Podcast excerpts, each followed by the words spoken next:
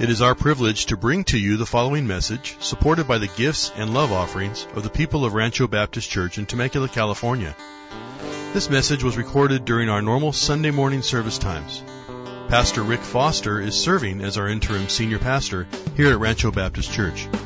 We're still discovering the joy in our journey through Philippians, and as Pastor Rick continues his journey through the book of Philippians, today he's taking a sidebar timeout in Philippians chapter 3 in a sermon he's entitled Saints and Sap. Let's join Pastor Rick now. If you walk to the midpoint of aisle number 14 in Ralph's on 79 South in Temecula, looking for pancake syrup, you have a choice to make. On the one hand, you can find this 12 ounce bottle of pure maple syrup for $12. But then you're probably going to wonder if it's worth taking out a second mortgage on your home in order to buy this product. So if that's not what you want, then on the other hand, you can reach for Aunt Jemima. Another 12 ounces, but it only costs you $3.99. 66% less for the exact same amount of syrup.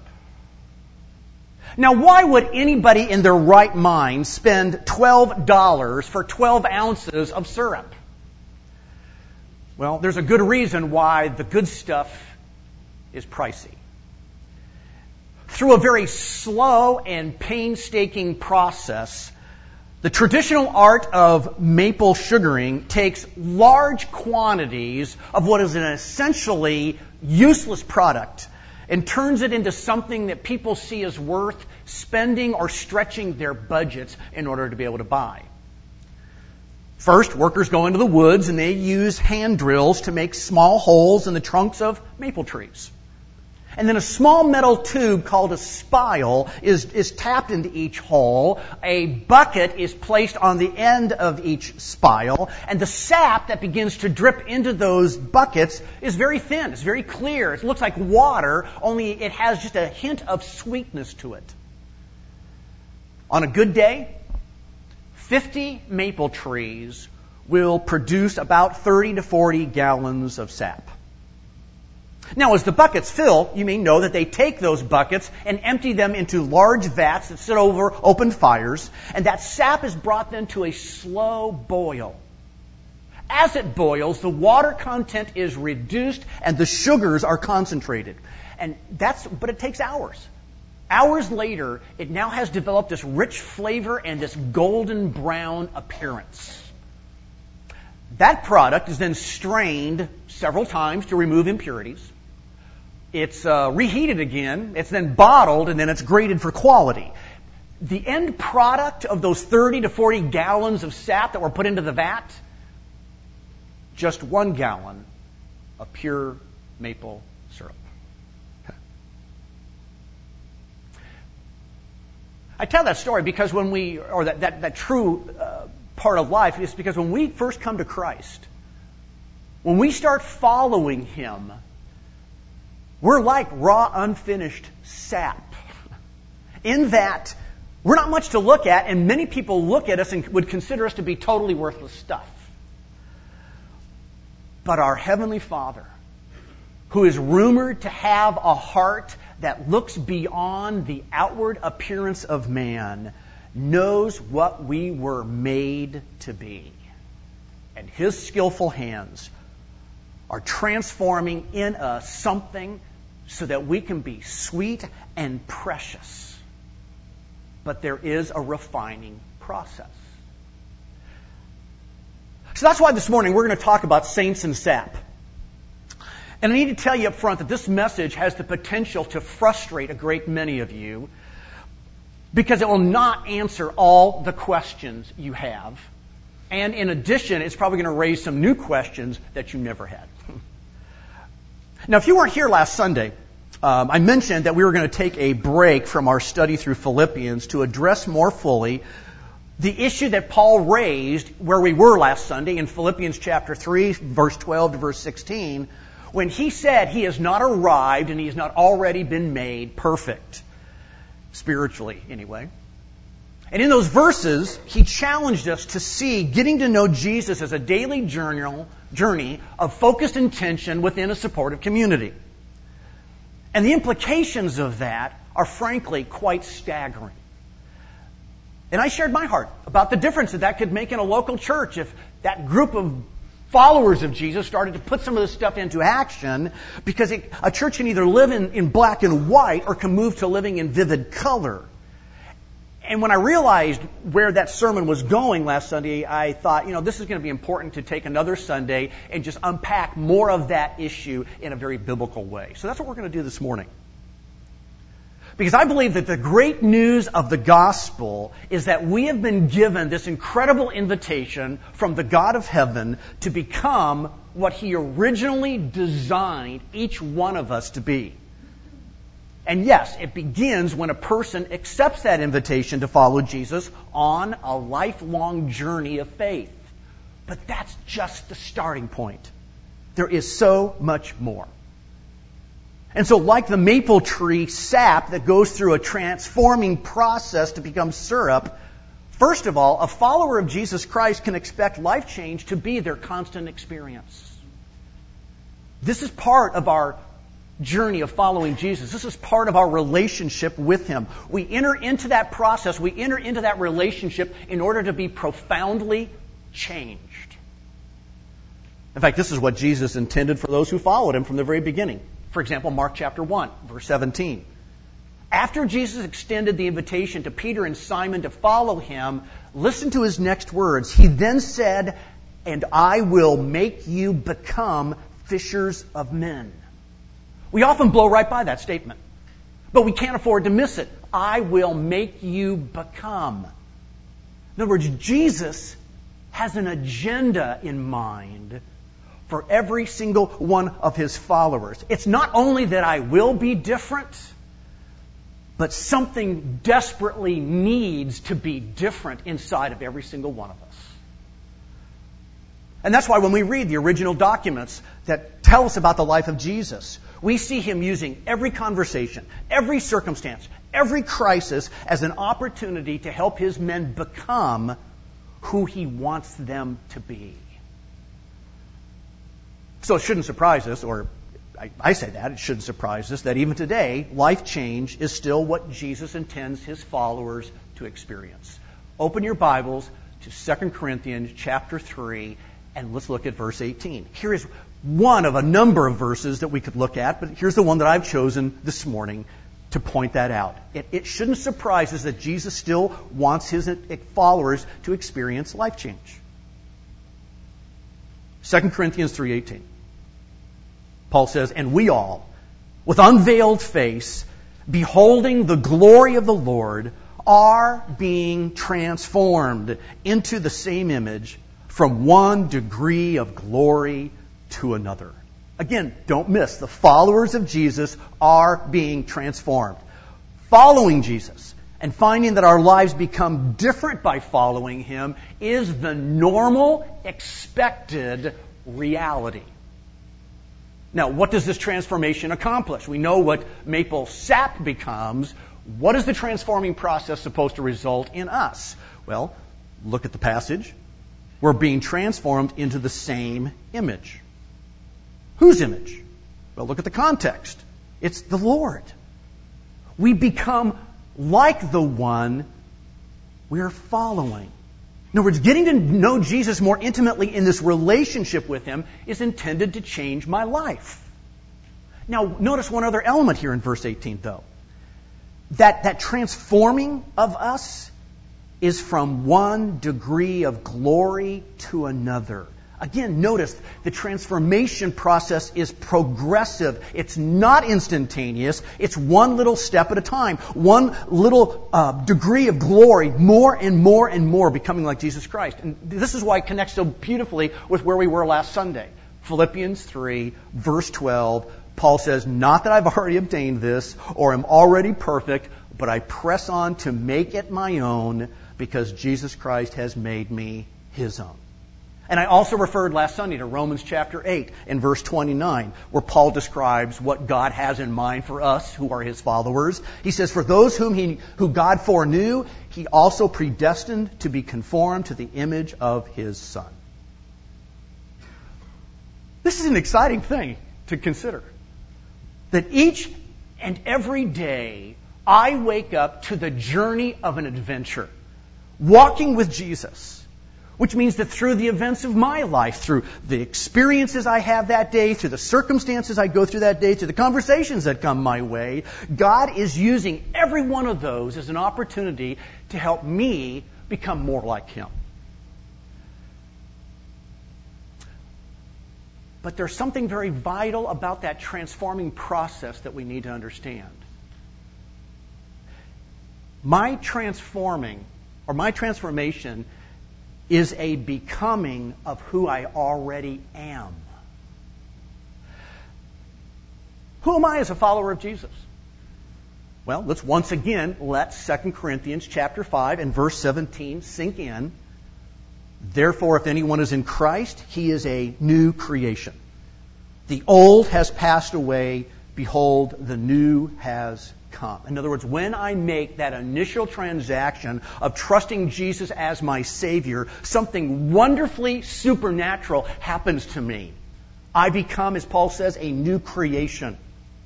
I'm no longer the person I used to be. In other words, God is doing a work in me right now it's not making me someone different. Rather, it's making me to be someone I already am. In other words, He is drawing up and out of me that which has already been made different and is already there. Again, let's look very carefully. Turn over, if you're at 2 Corinthians 3, just turn over one page to 2 Corinthians 5. Look at verse 17 there with me for a moment. Let's walk through this phrase by phrase. If anyone is in Christ, he is a new creation. Okay, what does that mean? Does the power of God's work at the cross change my eye color? Does it make me taller? Does it make me instantaneously mean I've lost weight? No. The promise is not that outwardly a person gets an extreme makeover.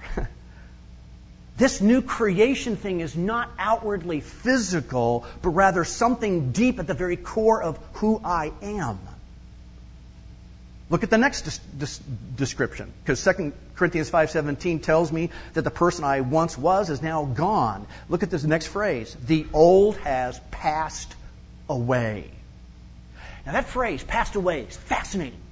It literally, if you use that phrase literally in the Greek language, it often meant for something to go by you or to pass by you physically. So if you're down at the beach and you hear the toot of the horn, you look up and you wave as the coastal commuter goes by you.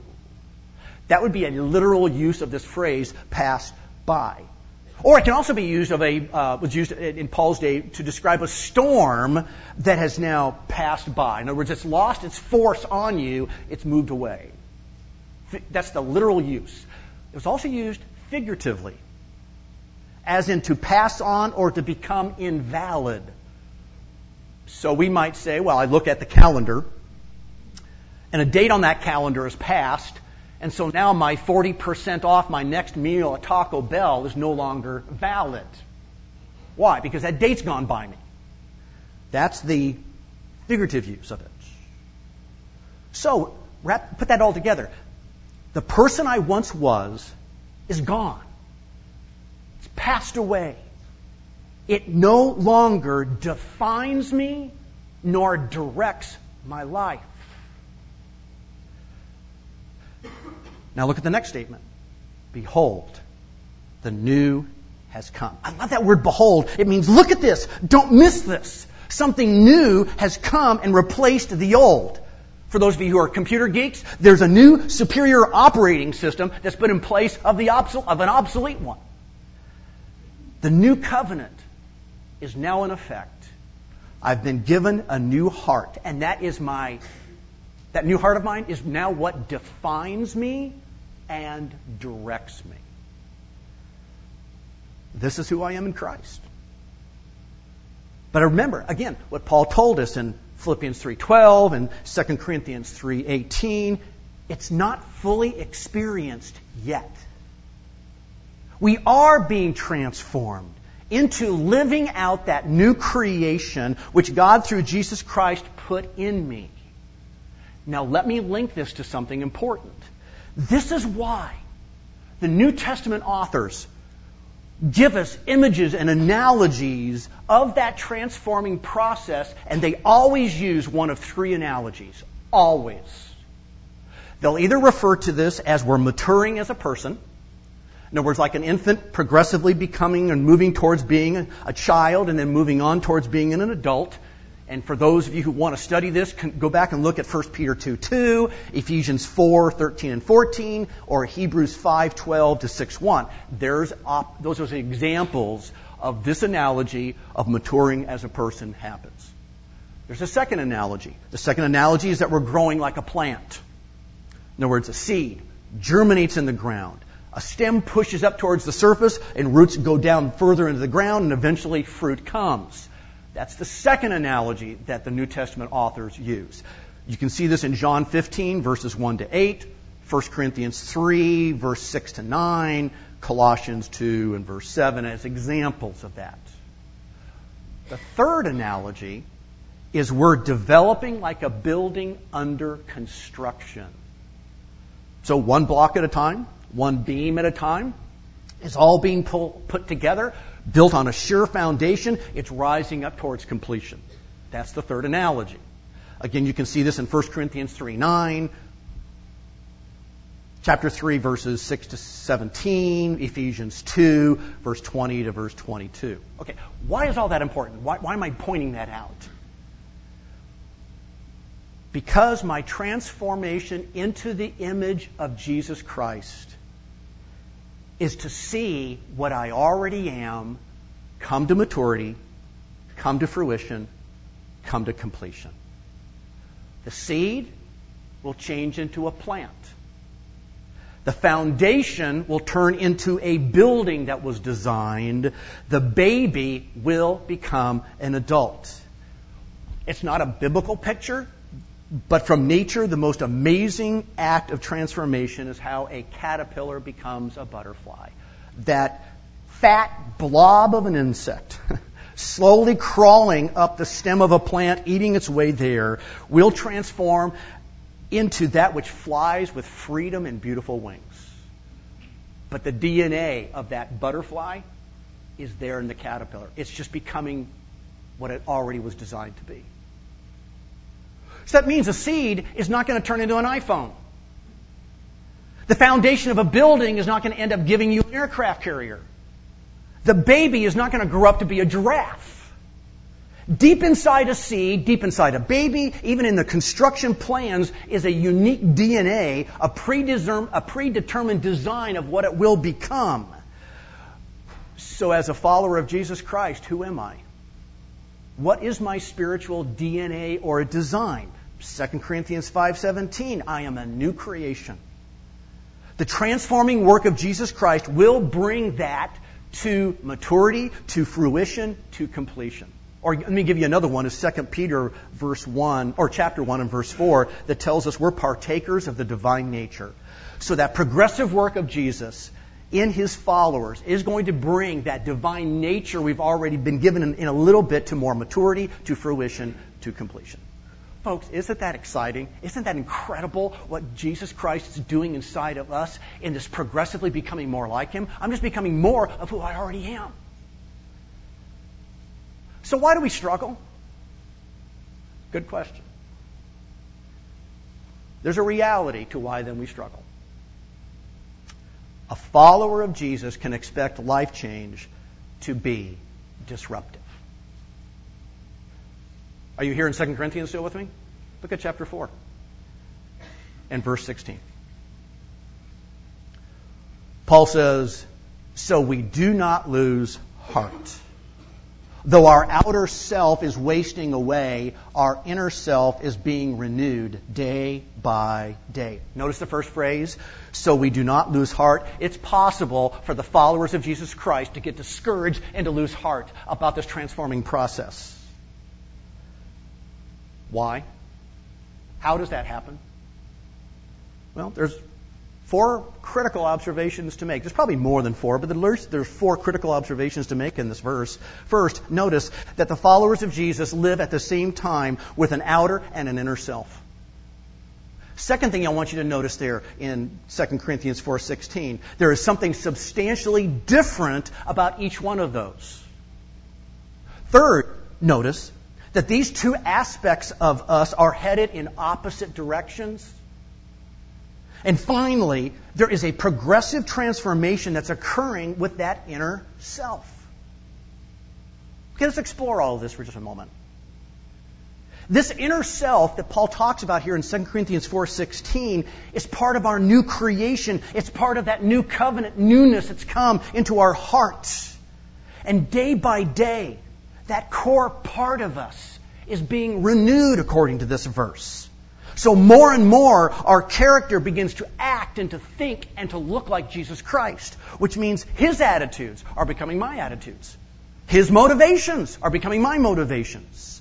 I find that I love what he loves. I find that more and more I'm beginning to value and treasure the same things that Jesus Christ values and treasures. But at the same time, our physical bodies, notice, are wasting away or decaying. But that's not the real me anyway. Because down deep, down deep at the heart level, this new person we were created to be is being renewed every day. This new creation is slowly being drawn out of us by the work of Jesus Christ.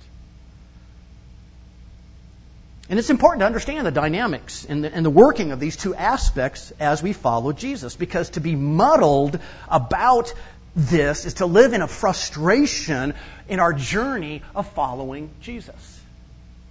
I mean, after all, how many of us have asked the question, if I'm a new creation, then why do I feel and act like my old self so much of the time? I find myself, I'm still selfish. I find at times I'm still very proud. I struggle to forgive. I battle bitterness. I keep committing the same sin over and over and over again. It doesn't appear to me that the old is gone at all. At least that's where I live. And that's why it's vital to understand that the key to our transformation is keeping straight who we were and who we are now. You're here in 2 Corinthians, just turn a little bit farther to the right, past Galatians to the book of Ephesians. And go to Ephesians chapter 4 and verse 17.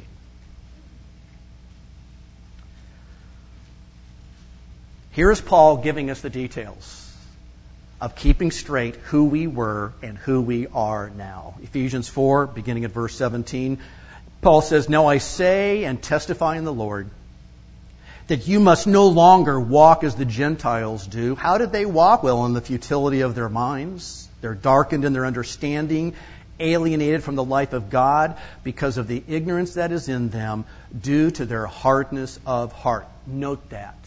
The issue is a hardness of heart. And what does that hardness of heart do? It not only is a part of why the, uh, a unbeliever has got a certain status with God, there is certain behaviors that come out of that. Verse 19, they have become callous, they have given themselves up to sensuality, greedy to practice every kind of impurity. But that is not the way you learned Christ. Assuming that you have heard about him and were taught in him as the truth is in Jesus, to put off your old self, which belongs to your former manner of life and is corrupt through deceitful desires and to be renewed in the spirit of your minds, and to put on the new self, created after the likeness of God in true righteousness and holiness. Okay, again, let's make some important observations here about this passage. First, we do have a connection or an awareness of something called our old self and something called our new self. That's, that's very important. We do see that connection inside of us. Our old self it acts, it's, it's that former manner of life that we had. It's, it's corrupt through deceitful desires. In other words, it is who I once was before I met Jesus. The new self, this is my current life. This is created after the likeness of God to be right and whole and holy. It's who I am now since I met Jesus. And I'm to respond to each one of these in a different way. Notice the old gets put off and the new gets put on, which, which by the way, those words describe the process of putting on or, or taking off clothes. Okay, what's Paul warning us about? He is warning us as the followers of Jesus Christ that it's entirely possible to not live out of our new creation that which is true of us because of who we are in Christ. It's possible that we never live that out. Really? Yeah, because when we came to Christ, our memories weren't erased. Oh, we can still remember our former sinful choices. We remember the pleasure, even if it was short lived, uh, when we gave into temptation. We remember those old habits of how we tried to manage our life. We still have those trigger points that can still lead us to self centered and immoral behavior. All of that is still remembered. Really? And I'm a new creation? Yeah. What's going on inside of me? I mean, what's wrong with me when that kind of stuff happens? Why does following Jesus feel like a constant struggle where I'm regularly failing and, and disappointing Him? Well, it's probably very helpful to understand at least one additional element that's at play here. And that it helps us keep straight who we once were and who we are now. And that element is called the flesh. Now, the word flesh, as it's used in the New Testament, is used in two different ways. One, it's often used by the New Testament authors just to describe our physical bodies, this body that we live in. Um, and as I mentioned a moment ago, that wasn't changed when we came to Christ. Our new creation, though, is housed in our flesh. So, for example, Second Corinthians, I mean Galatians two twenty, Paul says, "I have been crucified with Christ. It is no longer I who live, but Christ who lives in me. And the life I live in the flesh, in this physical body, I live by faith in the Son of God who loved me and gave Himself for me." But that same word, the flesh, is not only used to describe what I'm made of it also describes what can move me. In other words, it also describes that broken, twisted, warped part of me that still tries to persuade me to resist God and seek my selfish pursuits. See, before Christ came into a person's life, anybody's life, there was no choice but to follow the instincts of the flesh. We were enslaved to its desires and its rebellious attitudes towards God. Remember the descriptions here in Ephesians 4? Futile thinking, darkened understanding, alienated from God, ignorant, calloused, giving ourselves up to every kind of impurity. Why? All because of the hardened hearts. But in Christ, we are a new creation. Because of the new covenant, we've been given this new heart. No longer are we defined and driven by the flesh. Its power over us is broken so we can make a choice. 2 Corinthians 5:17 It's passed away. It's lost its force. It's no longer valid. Is it still there? Yes because it is so, the, the flesh physically and the flesh on the inside that moves us is so intricately woven together, it will never be completely eradicated until these mortal bodies take on immortality at the resurrection. Then at that day, it'll be gone for good. But until then, our flesh whispers to us, it coaxes us, it tries to present itself as the natural and normal and correct way to live life, and we dare not underestimate its influence. So, what are we to do? Well, the scriptures give us the way of living out of this transforming heart. Galatians chapter 5, verse 16. But I say, walk by the Spirit and you will not gratify the desires of the flesh.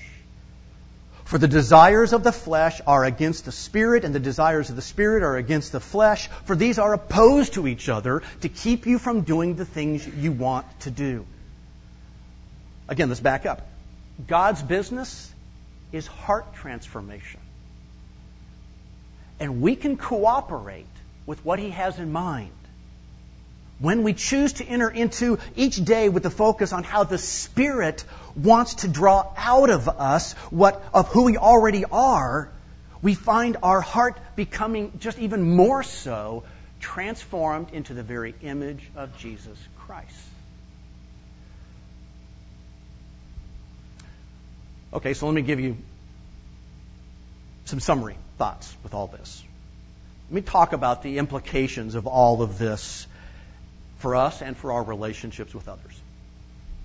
Let me give you five. There are more, probably. Let me give you five that pop into my mind real quickly this past week. First of all, every believer is on a God designed journey of progressively becoming more like Jesus. That may seem obvious, but I want to state it again. Why? Because there is divine purpose and intentionality in all of the events of our stories. What happens to us every day is not random, it is not out of control. Now, it may not appear obvious to us, and we may not be able to understand how God is using it, but He asks us to trust Him that there's something purposeful and intentional going on that's going to help us through this become more like Jesus. That is happening. Second implication if it's a journey, then the Lord doesn't put me on a performance standard. In other words, He designed this as a journey. We're not on a performance standard. In other words, God is not up in heaven. Jesus is not up there demanding that I just get it together, would you please? He doesn't look at us and say, you know what, I had such hopes for you, but you are such a major disappointment to me. Rather, what is God doing? He's seeking to mature us. He's seeking to grow us. He's seeking to continually build us up.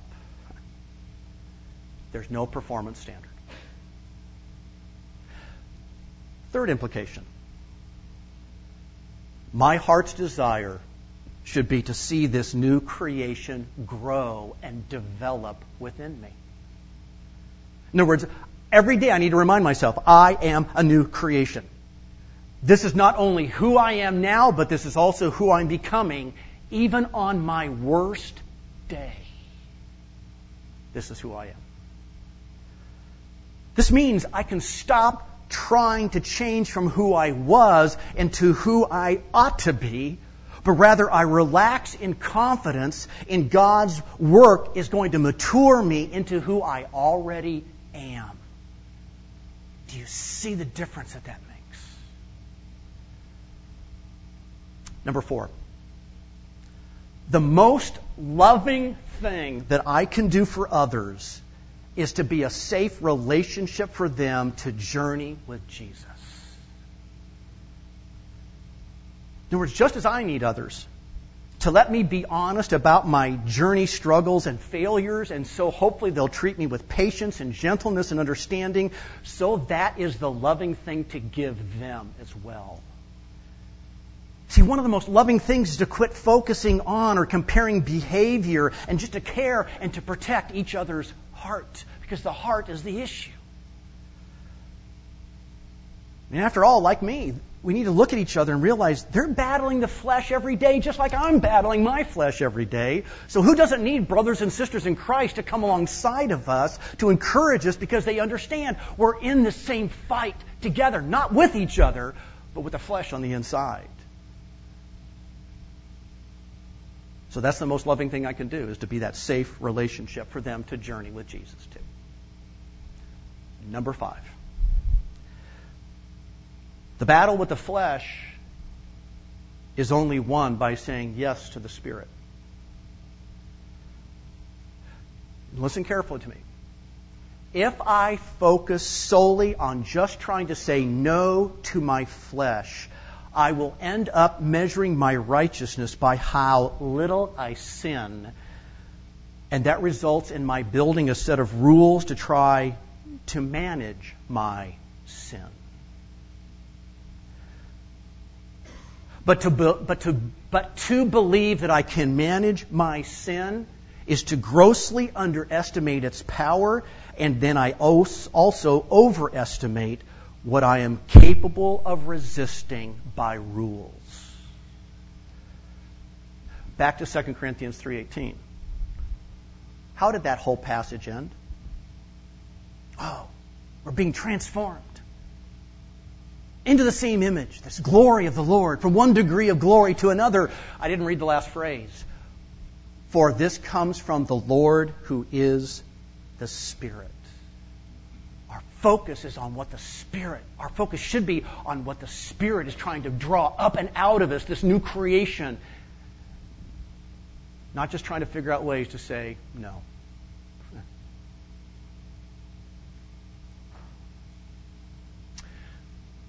You know, it's not unusual for any of us to be afraid of the unknown. Those things that we've never seen, those things we've never experienced, can often seem overwhelming or incredibly intimidating.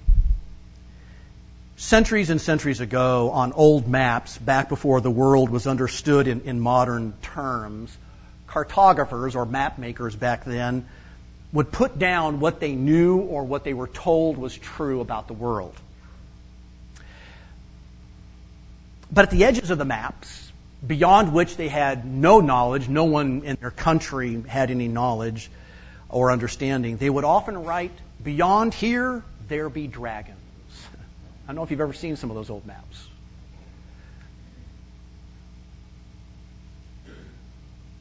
If what I have been describing to you today is biblically true, and, and folks, I believe it is, it's going to feel for many of you to follow Jesus with this whole new perspective to be a journey into the unknown. And if we go there, Jesus is going to take us out to beyond the edges of our tightly mapped, security oriented, and comfort focused American lifestyle. Trust me, He will. And so if I'm going to go there with Him, what will I encounter? what is out there beyond my experience and understanding? Will there be dragons? Meaning, will there just, will I just encounter disaster and ruin? Or is what Jesus is telling us the truth? That we'll find life, and it will be life with a capital L.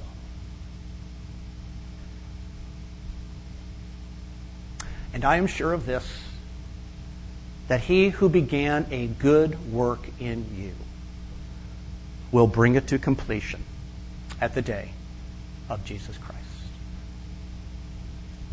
Yeah. Father, you know how many times in prayer I have come before you and expressed my fear of this unknown.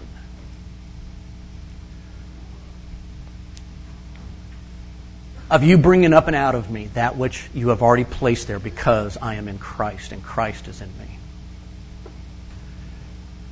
And Father, there are many of us who probably feel that same way. But we want to go where you wanted us to follow.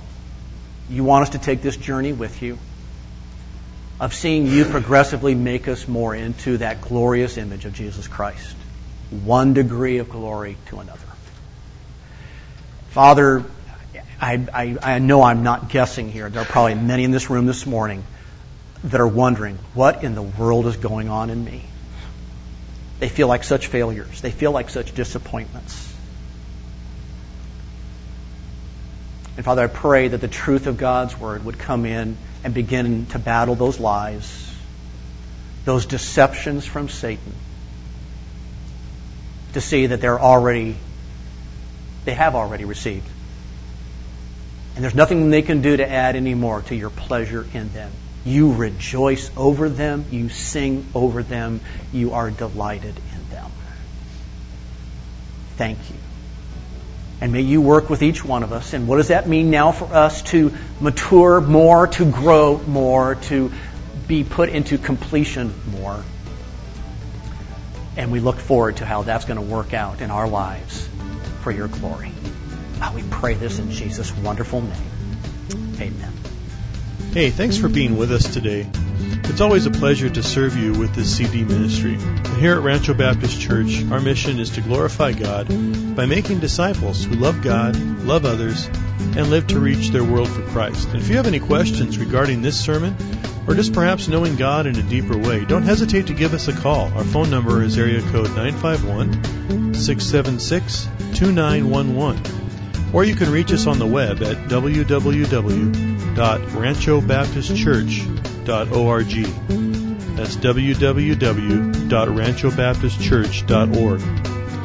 Have a great day in the Lord, and God bless you as you continue to walk with Him.